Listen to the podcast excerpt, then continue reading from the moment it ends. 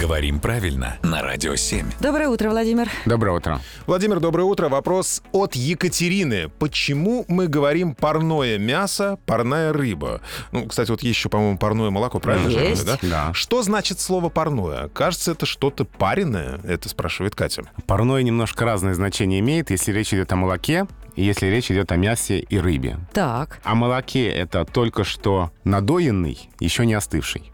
Ну, как будто пар идет. А о мясе о рыбе это не замороженный. но все равно, получается, м, э, объединяет их то, что и то, и другое свежее. Да, но у слова парной есть еще значение не кулинарные. Это значение насыщенные испарениями, дающие испарения.